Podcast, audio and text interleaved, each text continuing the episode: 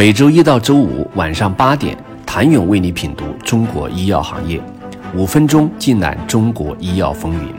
喜马拉雅的听众朋友们，你们好，我是医药经理人、出品人谭勇。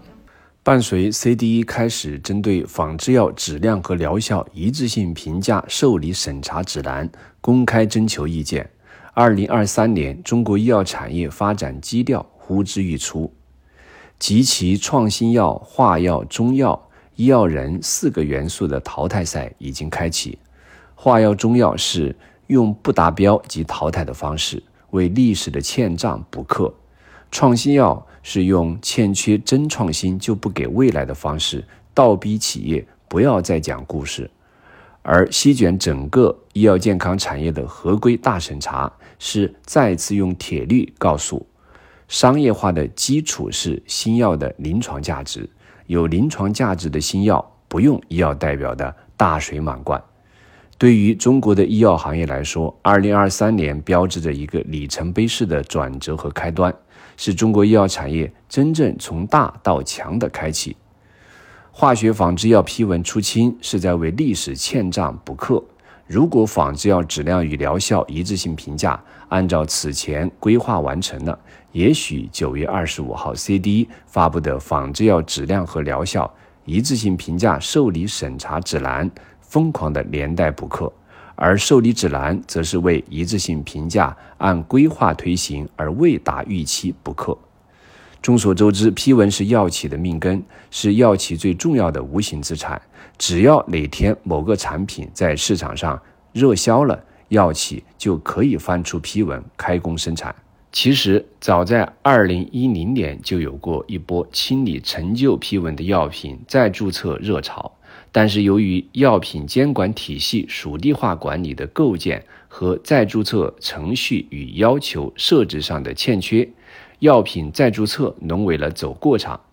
一直到二零一五年，在药品审评审批历史上里程碑式的四十四号文关于改革药品医疗器械审评审批制度的意见出台，直指十一大不予再注册情形，并且直接提出对批准文号有效期内未上市、不能履行持续考察药品质量、疗效和不良反应责任的。不予再注册，批准文号到期后予以注销。同时还明确，在规定期限内未通过质量一致性评价的仿制药不予再注册。